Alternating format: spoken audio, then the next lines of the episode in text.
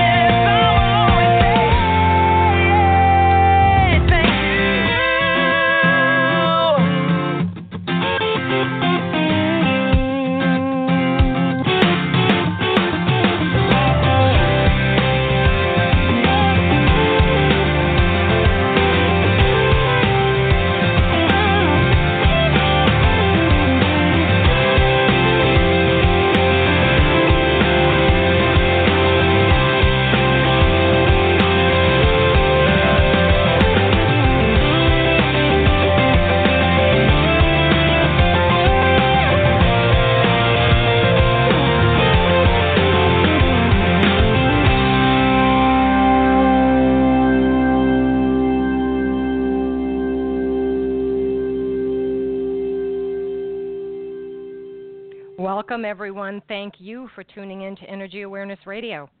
Do you have difficulty paying attention? Do you think that you are paying attention, but then someone calls you out because you are not? It is almost impossible for people to give their undivided attention to pretty much anything these days. You know, we live in a very busy digital age, and we accept overwhelm and overload as a normal, everyday occurrence. And we don't always recognize that busyness is not purpose and spending hours tweeting and posting on social media does not provide fulfillment. People are suffering.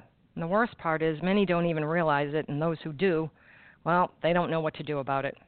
Stress and illness are all too common, and we create all of that.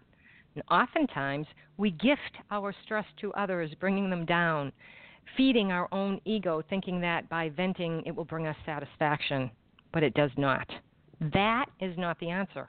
But we do have answers for you, so stay tuned to learn how you can return to your original nature and live more authentically and probably more importantly, more peacefully. This is your host, T Love, here at Energy Awareness Radio. I am the founder and CEO of the Soji Huggles Children's Foundation, a nonprofit dedicated to providing the basic necessities of life to underprivileged children. I'm also a reconnective healing practitioner, certified vibrational sound therapist, and positive psychology and energy psychology practitioner at Quantum Wellness Center, my private practice located in Sussex County, New Jersey, where Energy Awareness Radio streams to you live each and every week. My guest, Jason Gregory, is a teacher and international speaker specializing in the fields of Eastern and Western philosophy, comparative religion, metaphysics, and ancient cultures. He's the author of The Science and Practice of Humility, Enlightenment Now, and our topic for discussion, Fasting the Mind. Welcome to the show, Jason. Thank you for taking time to join us here at Energy Awareness Radio. How are you being?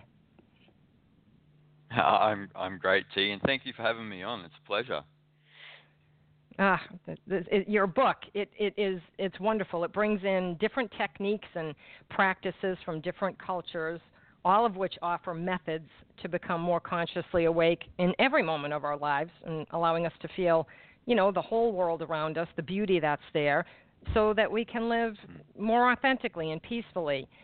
It is succinct at only 135 pages, so it's a really quick read. Yet it offers so very much, and I I do need to say I love the cover as well. It's a wonderful design. And I have to ask you, is there any reason you decided on a Celtic knot as well as the fish? well, the um, actually the the knot, the eternal knot, um, that symbol itself comes from well, it is Celtic, but it also comes from Tibet, and it's um, that's the what they call the endless knot, so the eternal knot. So that's basically there's a few descriptions for that, and one is that to well, obviously one is that we are in this in this temporary world. We are actually within the eternal world. So there's there's this whole idea of nirvana and samsara. So samsara being, you know, the wheel of time, the wheel of suffering, but nirvana is this constant state that is ever present to every everyone you know, if we can sink to deeper levels within ourselves. And so that's one sort of perspective from the eternal knot. I, I do speak about the eternal knot in, in fasting the mind, about you know trying to sense that sense the eternity within reality, and also with the with the fish. Um, a good friend of mine, artist Daniel Stewart in, in America, um, I, I, said to him because one of the reasons, uh, one of the things in the book which you know, T, is that there's a difference um, between the way that um, the East and the West cognitively think. So our cognitions are actually different, which you know science is only just catching up to. You know, there, there was there was obviously this temperament in the West where they thought that everyone universally thinks the same, but that's not quite true. And you know, through cognitive science, have actually proven this. And why I've got that fish there um, in the book is that that that particular image was used to ask Westerners and Easterners, you know, when they first glance at this image, what do they what do they see? And the interesting thing is, is Westerners would say, you know, obviously the big bogfish uh, stands out to us first and foremost, and and then when they would ask the Easterners, the Easterners started to Japanese and um, East, East Asians specifically, Koreans and Chinese would start to describe the background and the relationship of the background to the, the foreground, uh, meaning the big fish. And so they've done many of these studies, and and the conclusion basically is that the way that w- both the West and the East have, have evolved, Westerners have evolved to, to think much more analytically and think in terms of uh, categories and objects, where um, Easterners have evolved to think much more in terms of relationships and context. And so they have much more of a, a holistic way of thinking. And this goes into the, the uh, cogni- uh, our cognition, and, and so forth and so on. So, you know, that's a really interesting perspective that I, have been studying over the years. And it is interesting also when you look at a lot of the spirituality that is in the world now is sort of predominantly Eastern when we talk about energy and we talk about, you know, everything being one and unity and so forth and so on. This is much more of a holistic philosophy. Um, and it, and ironically, it came from you know these Eastern cultures. So that's kind of the the, the nuts and bolts behind the the cover there. Well, I loved it, and when I picked it up and I saw the big fish and all the little fish, I was like, "Oh, that's the guy that's like showing everybody gets along. I really like this." So I was looking you know, at the big one, but at the background too, thinking they're all just getting along. Why can't the rest of us get along like these fish? You know, that kind of went through my head. Exactly. yeah. I love. It. I bet nobody asked you that question before. I, I, I guess I'm a little. no, no, yeah, no. Well, it's a good question, you know, and it's probably something that we all need to think about, right? So.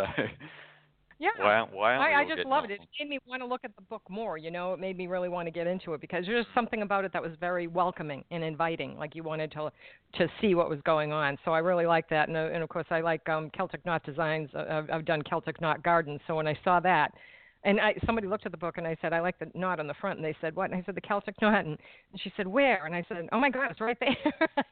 and I really had to point it out for her because she wasn't noticing it, you know. It was kind of funny. Um, yeah. But the title, now we'll get the title is Fasting the Mind. And I think a lot of people know what fasting is, especially in uh, Christian religions where they fast between, you know, Lent, during the time of Lent, and even fasting in Judaic religion where, um, you know, you, you fast for 24 hours or talk about fasting the mind, go ahead and tell us what that means.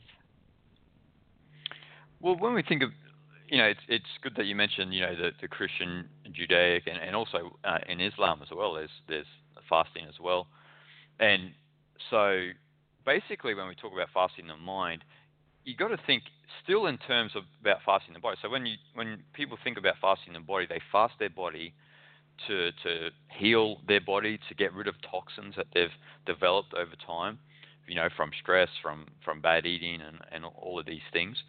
So the idea of fasting the mind is the same. You're fasting the input that's coming into the mind to release a lot of psychological tensions, a lot of things within your mind that have that are causing you stress and anxiety in, in your ordinary life. So when we think about fasting the mind, we've got to think first and foremost about what, what we are consuming through our eyes and ears. So, you know, a lot of people think that um, they don't think about what they consume through their eyes and ears as food, but it is a type of food. It's a type of um, thing that we use to nourish our mind. So, and and what people have to appreciate is that the type of food that we're taking in through our eyes and ears, oftentimes is you know not not the best for us. You know, we'll sit on our smartphone for hours and just scroll a Facebook feed, or we'll look at uh, frivolous nonsense, you know, on YouTube or something like this, like clickbait stuff. And all that's doing is it's not only agitating your mind, but it's also feeding you, you know, full of, you know, unnecessary information that you don't really need. So basically, when you fast the mind, you're bringing your you're bringing your mind back into a state of equanimity. Whereas, you know, from the Eastern perspective, if when we're at a state of equanimity, that's when we can actually act authentically and naturally, without being driven by, you know, the agitation in our mind and also our own ego, um, which in many cases has developed from all the information and stuff that we've consumed. So, you know, fasting the mind. The first time actually that the term was used, we have to go back about 2,000, 2,400 years back to the great Taoist sage Zhuangzi, and he in the in the classic text called the Zhuangzi, there's uh, he's one of his disciples, one of his friends actually, Yan Hui. He kept talking about how he wants to, you know, transform this this king in in uh, in Western China who's, you know, he's he's crazy. You know, he treats the people poorly and he's very gluttonous and and so he's got all of these schemes, Yan Hui, to, to try and convert, uh, trying to, to try and transform him. And um, the other character is Confucius, but this is Confucius is playing sort of the mouthpiece of Zhuangzi in this one, and and and Confucius shoots down all of these, you know, all of these attempts. He's saying, you know, you're trying to you're trying to basically change this man according to your own will, you know, your own your own mind, and you don't even know um, what your real mind is. And so he, he told Yan Hui, you need to fast. And Yan Hui said, but I already have, I, I fast all the time. You know, I don't drink wine and I don't do all these things. And he said, no, no, that's the fasting of the body. You need to fast the mind. And so he basically explains to him, once you learn how to fast the mind, then you'll go to the situation with a pure mind, and it'll just come to you spontaneously and naturally without you know your your acquired mind having to you know your acquired mind trying to impose its will on you know the, another individual. So that's sort of where it came from. So getting back to you know what is it? It's basically taking all of the sensory input out of your life. Um, you know we can't do that forever, but we can make our life a certain way where we can take the sensory input out, or we can just reduce um, sensory input as well. You know, we don't have to, you know, first thing in the morning open up our um, laptop and check the emails, or or check our phone, or, or get that last tweet off at night. You know, we don't need to do all these things. We we can actually reduce our time on it and come back more into that peace and equanimity that we naturally have within our mind and that's the only way that we can really advance the world becoming more harmonious. Because you know, if we're all out striving and jumping on each other's shoulders, trying to reach the apple, you know, we're not going to get anywhere, and we're just going to continue this this you know this this life of stress that we've created ourselves in society. So you know, this goes, and also the practice of fasting the mind here goes even deeper because we even if we go back into the Vedic civilization, they had a practice called neti neti, which means uh, an ability to, to discern um, your agitated mind, the, the, the, thinking mind that's always trying to, you know, it's constantly ruminating on itself. So it's the ability to discern that and, and be able to observe that without acting impulsively from that from that place. So it does go fairly deep the practice um, if if people are really interested to dive into it. And it's a good practice too because I think, well, first of all, when you're not fasting your mind, it does create overload. It does create overwhelm. People are stressed, and that just mm. brings on illness. You know, manifests in mm. ways that people don't understand how this can happen through stress. I mean, I believe it's said that stress causes 85% of diseases. I think it's 100%. I don't think it's 85. I think that's way too low. I think it causes everything. Yeah. You know, I just it does, you know, and um mm. I I don't have a, uh, one of those magic phones, what I call it. What is it called? An iPhone. I don't have one of those. I don't want one. I don't know how to mm. text. Mm. If someone held a gun to my head, they'd have to shoot me because I can't do it. And I don't want to. I don't need to be that available to anyone. It really it really bothers me. And people are constantly mm. telling me you you have to do this. It's the way of the world. I'm like no really I, I don't like the way of the world so i'm not going to participate that way. I don't. Yeah yeah. Because you well, know I think, go I to think, dinner think, restaurants are very quiet now. People are texting. They're not speaking. No one socializes. And i think that's what causes a lot of the suffering is, is that you're not socializing with people. Would you agree with that? Oh, definitely you know, human interaction is so important. You know, there's there's healing qualities in it. There's you know, just it's it's basically just good for your mind to communicate normally, you know, face to face, to have a uh, uh, have eye contact, to, or to have bodily contact. These these are just natural things that we should be doing every day. But you know, I I'm with you, T. It's you know, you go to a restaurant and it's not really peaceful, even though everyone it's very quiet. Everyone's still in their mind jibber jabbing in their mind, and they're you know not even looking at each other, and they're on the phone. Like I always find it it it's so sad, you know, when you see a family, they're all out, and mm-hmm. even the children on the phones or on the tablets, and you're like, mm-hmm. I, I'm I'm not even sure if these people really know each other. You know, that's the sad thing about it because it's it's it's hard. How could you really know someone through a through a you know through a a digital screen. It's it's not really, and you know the internet is such a how could I say, what can I say? It's such a misleading um, world because you know a lot of people will be a certain way on the internet, and then when you meet them in real life, they're completely different. And so this is causing lots of troubles within society. That you know psychologists have only just started to talk about this, and it's gone way further than you know what they even think you know, it's it's such a big problem.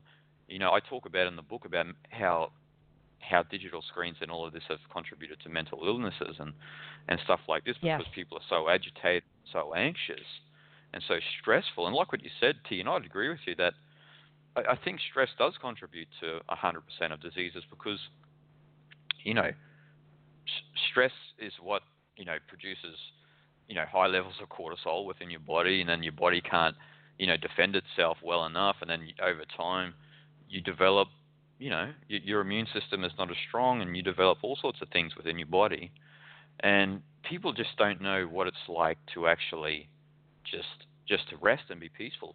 I remember I, I had a tour last year. I took a group of people around India, and one of the ladies was from England, and she um, she has a son, and her life is fairly busy, you know, in England.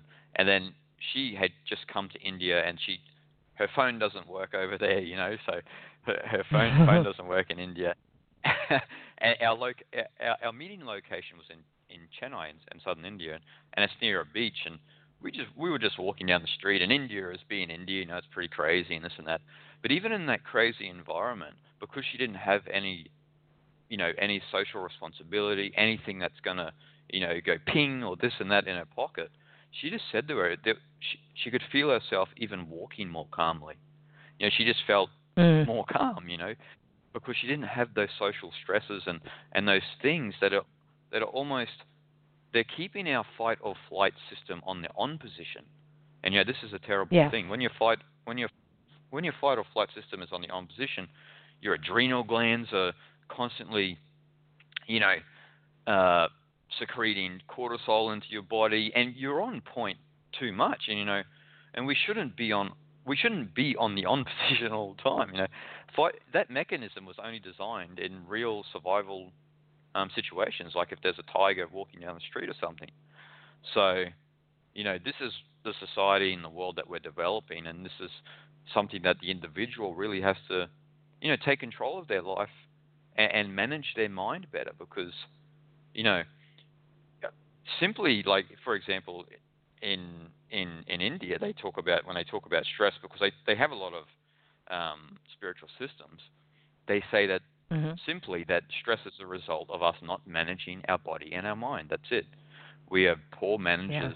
We might be able to manage our bank account and manage our, you know, our family's welfare, but we don't know how to manage our body and our mind. And you know, this is a big thing in the world, and it's something that we've all got to we've all got to reorient our focus on. Yeah, the the balance is what is is so very necessary and critical to your own well-being and I think people are starting to get that. The yoga classes are much more full than they ever were before. I mean, 20 years ago, you go to yoga and there was like, you know, 7 to 10 women, and now there's 20 women and 10 men, and a lot of attorneys and engineers and high level executives and stock market executives. I mean, we live in New Jersey. A lot of people that work on Wall Street live in the area that I'm in. And you know what? They're going to yoga classes, they're doing the meditation, they're mm-hmm. trying to do things because they realize that they need to, but the one thing they're not aware of is how much time they spend on their little techno gadgets. And every time a patient comes in to me for the very first time and they fill out their forms, the first question I have is how much I should put it on the form. How much time do you spend on your techno gadgets? And they laugh at me. And they'll say, "Well, how much time do you spend on?" I'm like, "Well, I'm with you right now, so none because when I'm with my patients, I'm with my patients. That's why I don't have an mm. iPhone. You need to either you know either uh, email me or you you call the the office line and you you make an appointment. But i think that with so much of that we've become so desensitized and people are trying desperately to get back to that which is why your book is so interesting. And i like the fact that it's a quick read you know? You can go through it and really gather information. And one of the things i found extremely interesting was and you know you know this at some level but when i read your words i thought i didn't get it this way. Um, about the the uh, the wheel of samsara which is which is the wheel of time that makes us suffer versus nirvana. So to me it was like well yin and yang is balanced so nirvana and and some samsara are are balanced. Am i correct in in interpreting it that way Yeah, yeah, yeah. There, there is a balance there. There's um, so you know, samsara is that that wheel of suffering, that wheel of you know, you know, we can talk about you know life after life or or just moment in the moment, you know, um, and nirvana is the ability to to perceive a, a, deeper level of reality and have that state of equanimity in your mind, which you know in Buddhism they they might refer to as enlightenment for nirvana, and and you know other traditions refer to it uh, in their own different way as well. But um,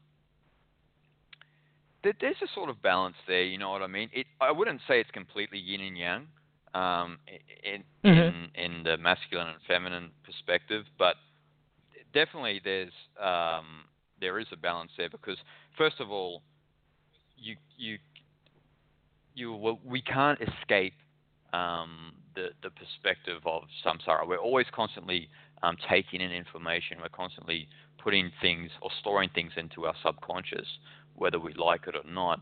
The difference is is how we uh, utilize that or how we suffer from that. You know, so once you've kind of you know, in Zen they say about unsticking your mind. So once you unstick your mind, those things can go in, but they don't have such a, a sticky quality that's that that stick into your subconscious and make you suffer as a result. So that requires obviously lots of spiritual work to get to have a mind like that. But the more we have a mind like that, the more that we can experience um, experience a state of, of, of you know nirvana that that they talk about in the East, um, where our mind is not stuck to duality. Our mind is not you know caught here or there in the apparent opposites or duality of life. So that's the end result. And you know to explain that even further, like when we think of you know samsara, like I mentioned in the book, the Wheel of Samsara framework. So yes, and it's much it's much more of a uh, what would you say like a spiritual science that's come from the east and mm-hmm.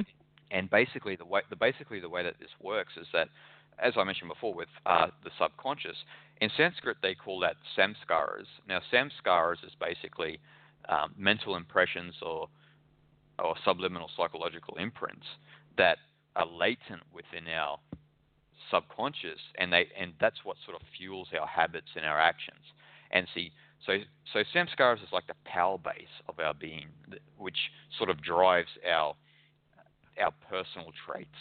So that drives the second part of the the Wheel of Samsara framework, which is vasanas, which is um, translated in English as uh, latent tendencies or or habits, and and vasanas drive our karma. Now karma people think of cause and effect, but karma really means action. And in this case, specifically, our unconscious actions most of the time. So, you know, how we unconsciously act to certain situations.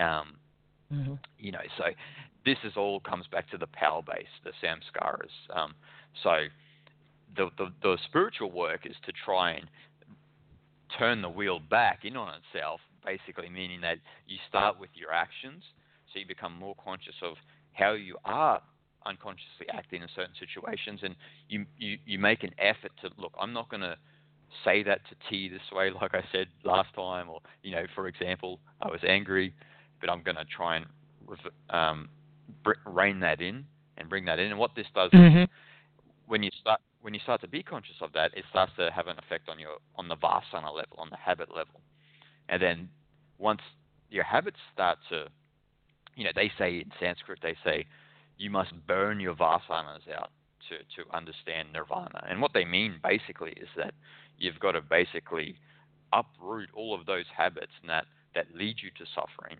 And then that's what digs into the samskara level. It actually transforms the samskara level. So, and then once you know you start to have this sort of transformation or, or, or clearing out of the basement, you could say, then you start to have this there's much more there's much more space within your mind. There's much more equanimity. You can see things more clearly without the, without your perception coloring reality, and and you can have that that feeling of nirvana. So there there is a sense of balance there. You have to obviously we have to live within samsara to know nirvana.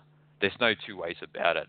And you know, mm-hmm. which which is getting back to your original point, T, is that when we think about the world as non-dual, so when you think about that, even though you and I are having a subjective experience and we're appreciating each other's company, th- there's a non-dual quality that pervades all of reality.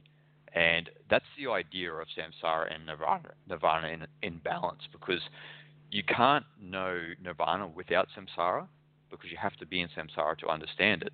And then also you can't, you know, know um, samsara without nirvana. And that, that's why in Zen they always talk about the perfection of nirvana because they they go as far as to say that you were always in nirvana, but you just never realized it. You were just sort of caught in this in this wheel of samsara. So um, I'm not sure if that makes any sense to you, but that's kind of it roundabout does. what what yeah, it and it it's it seems it's about you know as I was reading through, I thought you know this is very much about being aware of your thoughts, your words, your actions, and using your filter.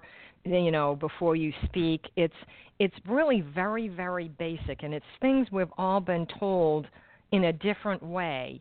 But when you read your book, Mm. It gives it to us in a way where look, this has been going on. These are you know ancient practices that have been going on for years. And finally, right now, if you look out there and you see different uh, neuroscientists and even motivational speakers, if you will, they're out there talking Mm. about how you can change the neural pathways in your brain, which you can do. It's absolutely true by getting rid of the negativity and bringing in the positive. And many people think that that's kind of having a Pollyanna attitude. I do not. I believe that if you come from your heart, if you strictly come from your heart, whatever that means for you, and you believe something is, is very loving and good, and you come from that space, it's going to transform you completely. It will change your life if you live from that stance, and you will recreate or actually eliminate and, and, and create new neural pathways in your brain. And it will it it, it kind of takes care of the uh, fasting of the mind because you're now co- focusing on what it is you're doing, and you can't bring in the negativity and you can't bring in all the stuff that scatters your brain when you're coming from your heart. Exactly. And I 100% agree, T. And, and the thing is, there is a lot of cynicism towards people, uh, towards the, you know people who are trying to better themselves, because a lot, you know, a lot of people in the world think that you have just, you, you know, you are condemned by your, you know, your genetics and your psychological makeup from your parents and so forth and so on. And when we look at all the literature, when we look at all the great people throughout history, all the great sages, all the great, you know, inspirational people, they've fundamentally transformed themselves. You know, it's the, Mhm. it's obvious and and it's all there for us to see.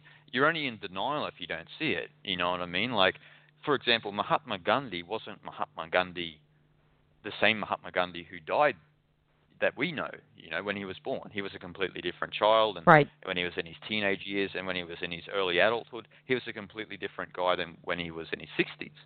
You know, there was there was a fundamental transformation over time.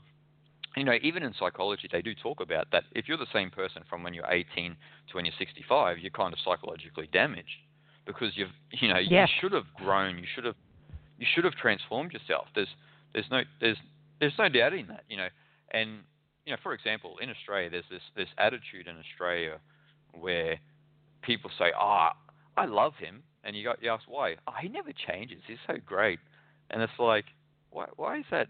I mean, to me, that's not great because, I mean, you should be changing every day because you should be having new experiences. You should be learning new things. You know, you should be refining your consciousness to be to becoming, you know, the the highest or the best version of yourself and the most peaceful version of yourself. So, you know, I, I don't understand the cynicism towards that, you know. And even when we look back in the great traditions, you know, they even went as far as to say that you can even wash out your genetic makeup. You know, there's great stories Yeah, they still do. in yeah. India. Yeah, they still do. Yeah, you know, Mhm. one of the great stories in India was one of the um, great sages. He said Shiva. Um, you know, no father, no mother, no father left. He just said Shiva. You know what I mean? So Shiva means, um, if you ter- term Shiva in Sanskrit, means that which is not. So he he merged with that um, that non-dual perception or reality or consciousness that pervades reality, which is beyond the genetic makeup. And so, you know, that's that's available to anybody, and and we can all experience it. But we have to get out of this sort of this this cynical attitude that you know I'm just I'm Jason I'm I'm bound to my genes. I'm bound to the traits that I picked up from my mother and father. And now, even when I think about that, there's a lot of things um, that make, say, for example, my mother and father similar to me, but there's more things that make us different. You know, and that's from my experience and from my own work and and my own spiritual work and and so forth and so on. So, you know, it's it's definitely possible and it's happened. And like what you said, there's people, you know, in in Wall Street and that in the busyness of that world are embracing this this understanding and and they know or they, or they have a sense that there's a, there's a, a a deeper reality that we can access. And I think that the cynicism that people have toward others is because they see that someone is trying to better themselves purposely, and Hmm. to them, the cynic, they believe that that person is now thinking maybe that they're better than other people, when in actuality, Hmm. when they see the person, it's a reflection of what they want to be, and they don't know how to get there and they wish they could be like that. So they do the comparison, they do the judgment, and they become cynical of themselves and of the world around them. And that's a very sad state of affairs. It is a very sad state of affairs, T. You know, I've you would have you would have probably experienced many of that in your lifetime, and I, I have as well. You know, from from when I was Mhm. Just a nor- when I was just a normal teenager until I am now. Um, even when I do meet my old friends, like they, you know, they'll make remarks like, "Ah, gurus here," and you know, un- undermining remarks that cynical remarks that, you know, they're still my friends, but they, it's exactly what you were just saying. They they're looking at yes. for example, my life, which I've actually done something with my life and I'm transforming me myself every day Right. And trying to be better. And then they're looking at their life saying, you know, geez, like they're just still doing, they're still doing the same thing that they were when they were teenagers. So, Mhm. you know, there's a lot of problems there that a lot of people don't understand about themselves. And you see, and like what you said beautifully was that, you know, people they they just they don't like people trying to better themselves. They because it it it they people feel like they're being left left behind. You know, we have this very competitive mindset in the world today, and it's like, oh, who's he think he is? You know, doing all of these things, and you know, you have all of these really cynical remarks and negative remarks about people who are who are trying to better themselves, and it's just because they feel like like like what you said, they that's what they know that they should be doing, but they also feel that they they have this competitive streak where you know ah you know who do they think they are like, and you know it's it's so ridiculous, it's so childish that you know there's a lot of things uh, wrong with our society, um, and psychology is one of the main things that we should be focusing on at, at the moment because you know we've got world leaders and we've got this and that that have got the same mentality that are running the show, and so this is a this is a terrible thing, and it's something that each individual has to you know focus on. Yes, I mean we have people, and uh, I'll take the United States. We have a person in office who is, who is a huge bully, and um, people love him. And and well, I don't. I, I don't care. Um, I don't care what people think of me. I li- I try to live the way that is going to work for me and not harm anyone else because I think nice matters, and I think you don't need to be mean for any reason. And yet, I know there are people who I thought were my, my friends who have undermined, who have attacked me verbally and said things in front of other mm. people. And I've thought, wow, really? And now those people I keep at arm's length. And what you have to do if you're the mm. person that's trying to grow, if you want to really live from your heart and, and feel good about you every single day, it's not an easy job to do that because you do have to put up mm. with the people that you think are your friends or kindred spirits or whatever. You know, if you get out of this world with one good friend, you're luckier than a lot of people because these people on Facebook who have a million friends, they're not your friends. You do not have a million friends. It's just not real. No, no, and you know. I No. I laugh at that and I think, wow, that's not the goal. The goal is to grow your heart and to s- be in service to other people as best you can. But I think the hard part is that you have to not let it get to you what other people think. You have to not really care. It is going to affect you, mm-hmm.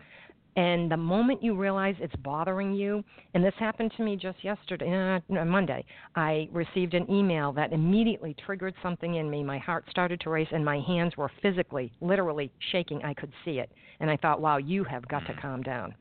And I got up and walked away from my desk. I walked outside, and then I came back and got a coat because it was like 12 degrees outside. And I was like, "That's not smart. Go get your coat." I went and got my coat. I came back in the house, Mm. and you know, and I was like, "Wow, this is crazy that I'm allowing this person to get to me." You have to, you have to work to the point where things. We're an onion. We're going to peel away layers, but something somewhere will trigger something that you thought you got rid of, and and you didn't. But the good news is it Mm. doesn't last as long each time that trigger comes up. And it was probably 20 minutes the other day, and I was like, okay, I did that in 20 minutes. That's good. We know it's going to come up again in my life at some point because it probably will. It's just the way it is.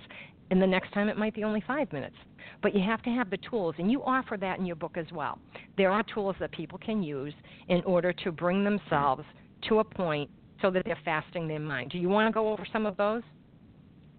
Yeah, for sure. It, it, and it's good that you mentioned that, T, because you know a lot of people react far too quickly to certain situations, and um, we've all, Mhm. you know, depending depending on the magnitude of the situation, we've all we've all kind of took the bait, you could say.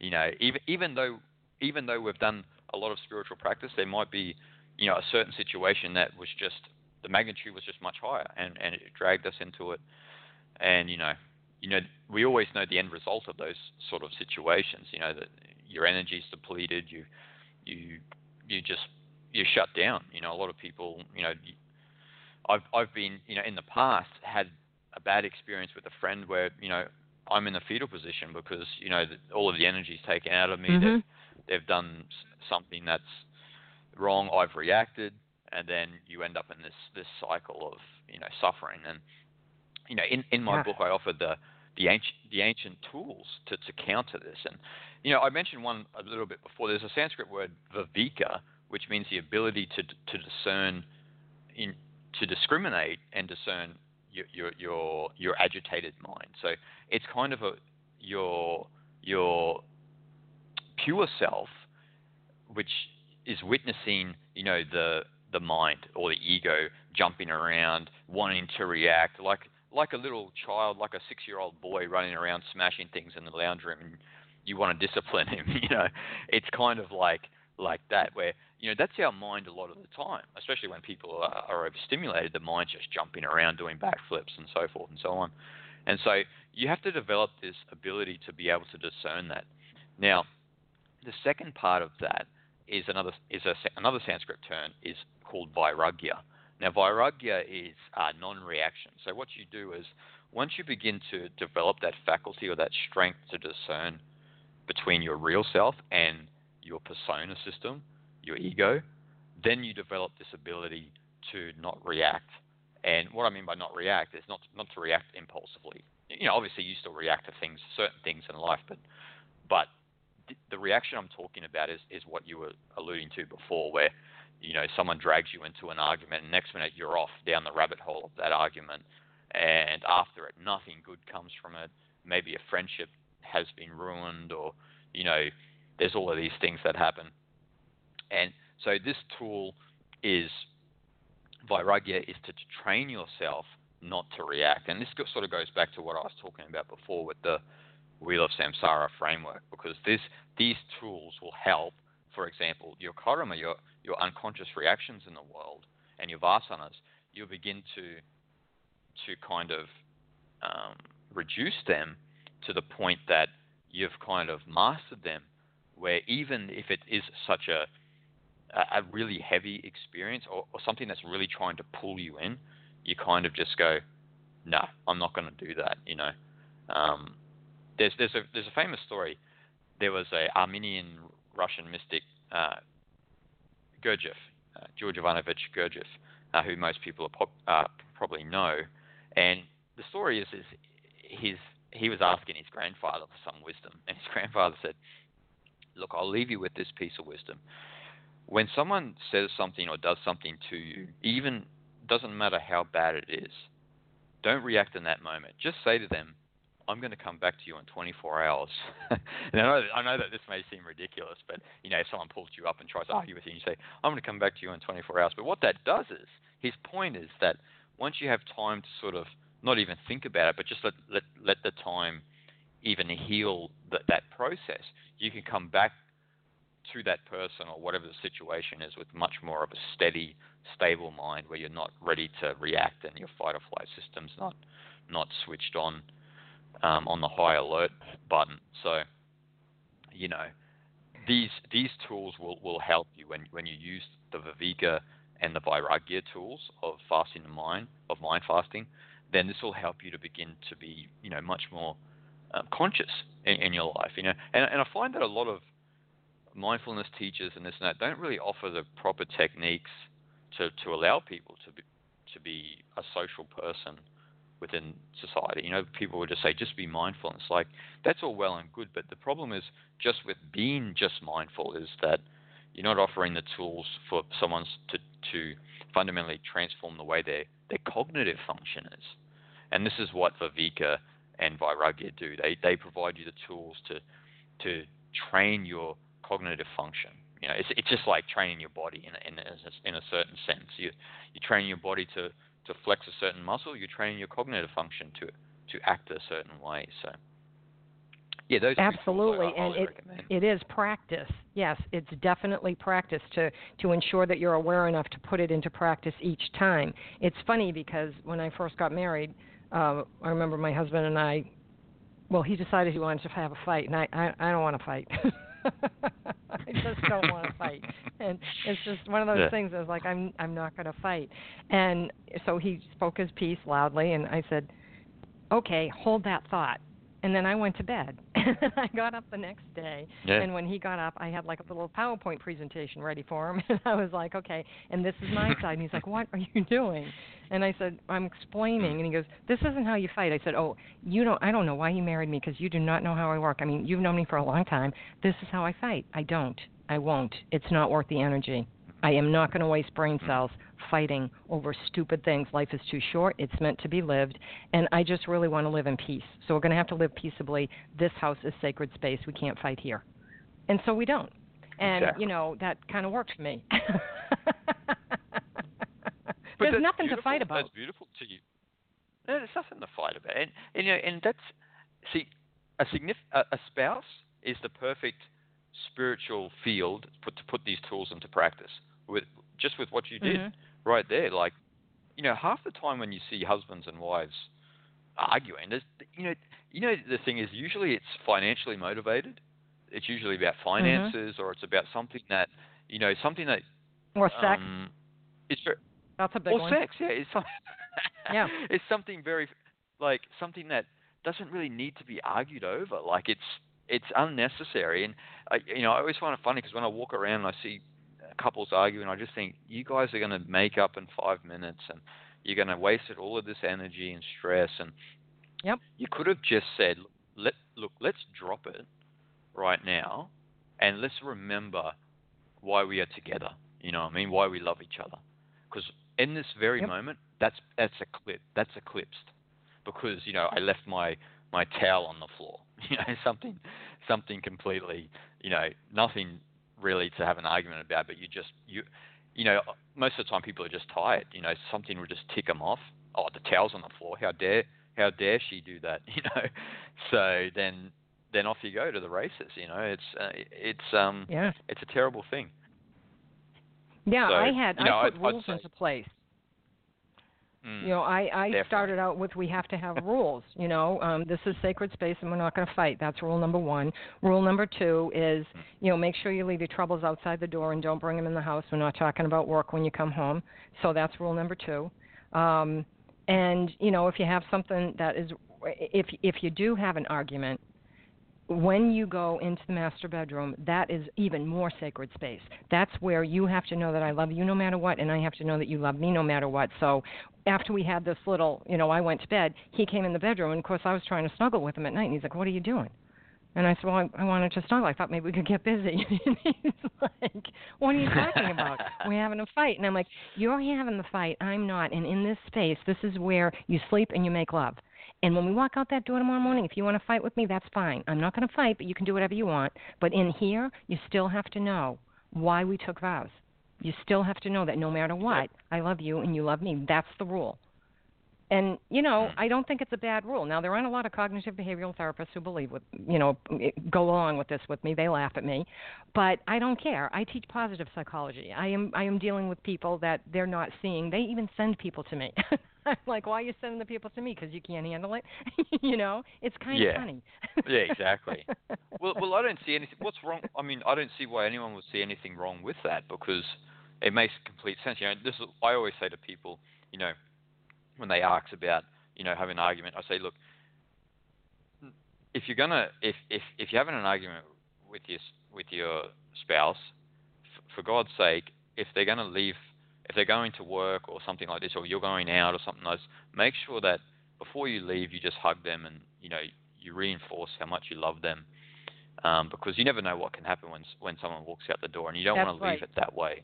But because That's that right. way that you're going to leave it is not the authentic way. You, you're just tired and you're just annoyed, and the world sucks sometimes, and so.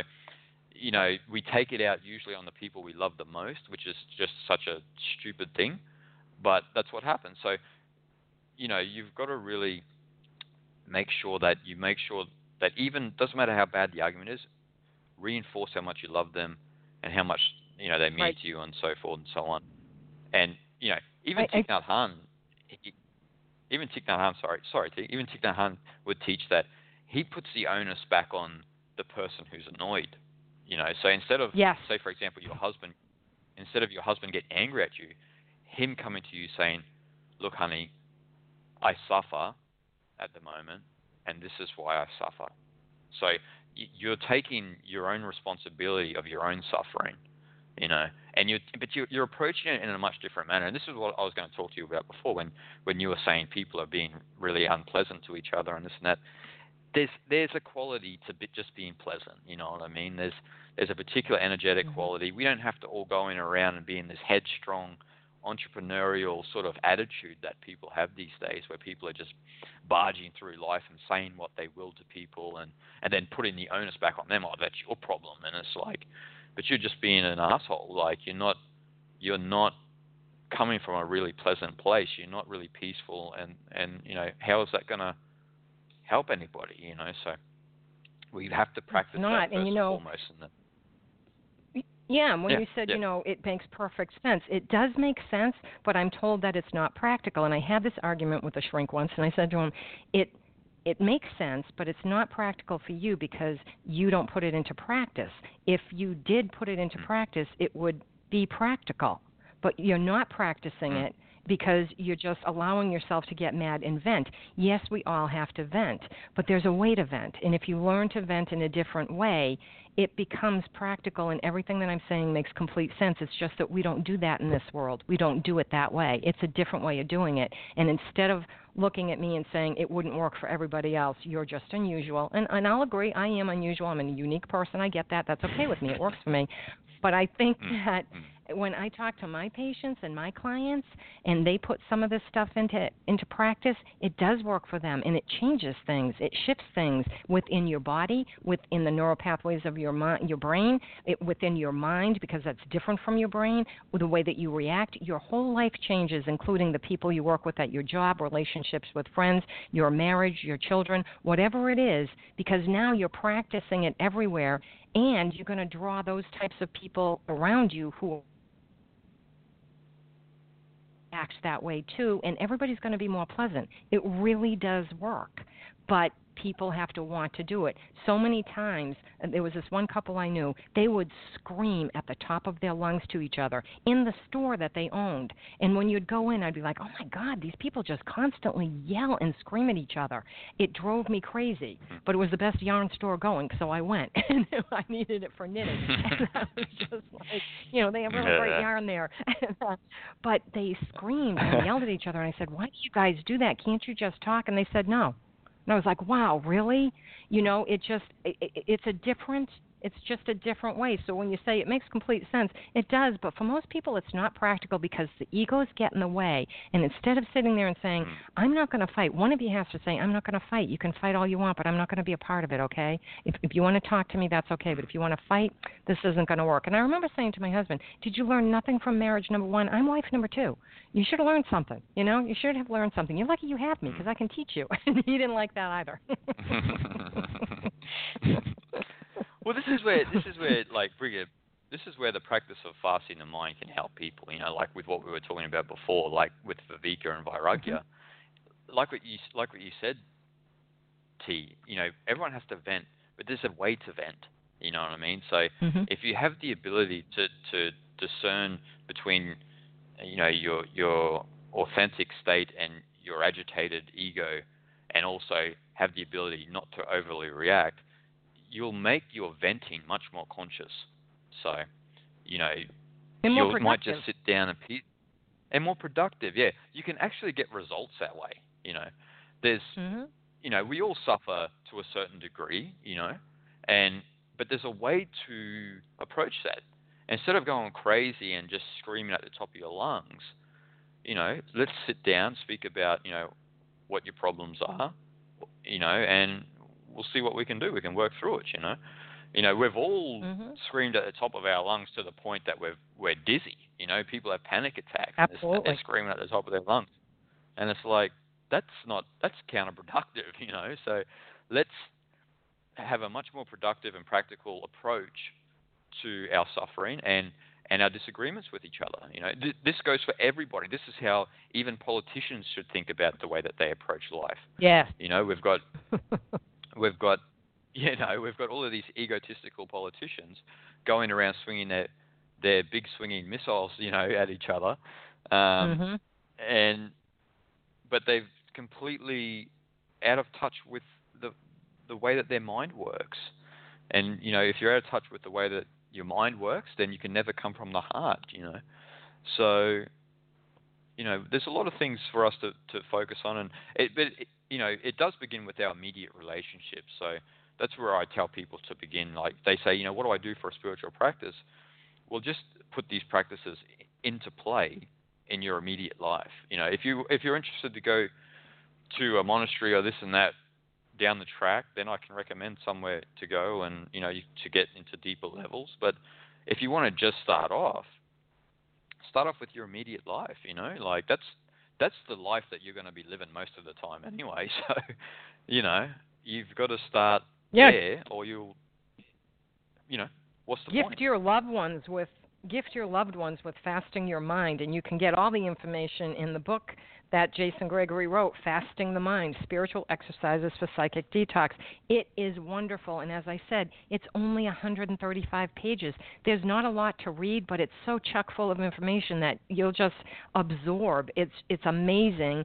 Some of the things you've probably heard before in other contexts, but it makes so much sense in this context. And it could be because of the time that we're in, you know, in, in this point in history. It really is a wonderful, wonderful book. I, I urge everyone to go out and, and get the book because it will help you tremendously in every aspect of your life. I can't believe that we're almost out of time, Jason. But before we go, if you would, Yeah. please tell our listeners how they may learn more about you, your work, and where they may purchase your book, Fasting the Mind. Okay, cool. Yeah, my website is jasongregory.org, so just my name, and I've got everything on there: articles, book excerpts, blogs. I've got a show called Enlightenment Today that people can can watch for free on YouTube. Um, you can find me on social media, um, easy enough, and also, yeah, all my books are available on Amazon, Barnes and Noble, and and at my publisher, InnerTraditions.com. And there's also on your website there's uh, YouTube videos, and I I'm, I hope I get this title right, and please correct me if I'm wrong. I believe it was called. Um, is it called The Sound of Creation?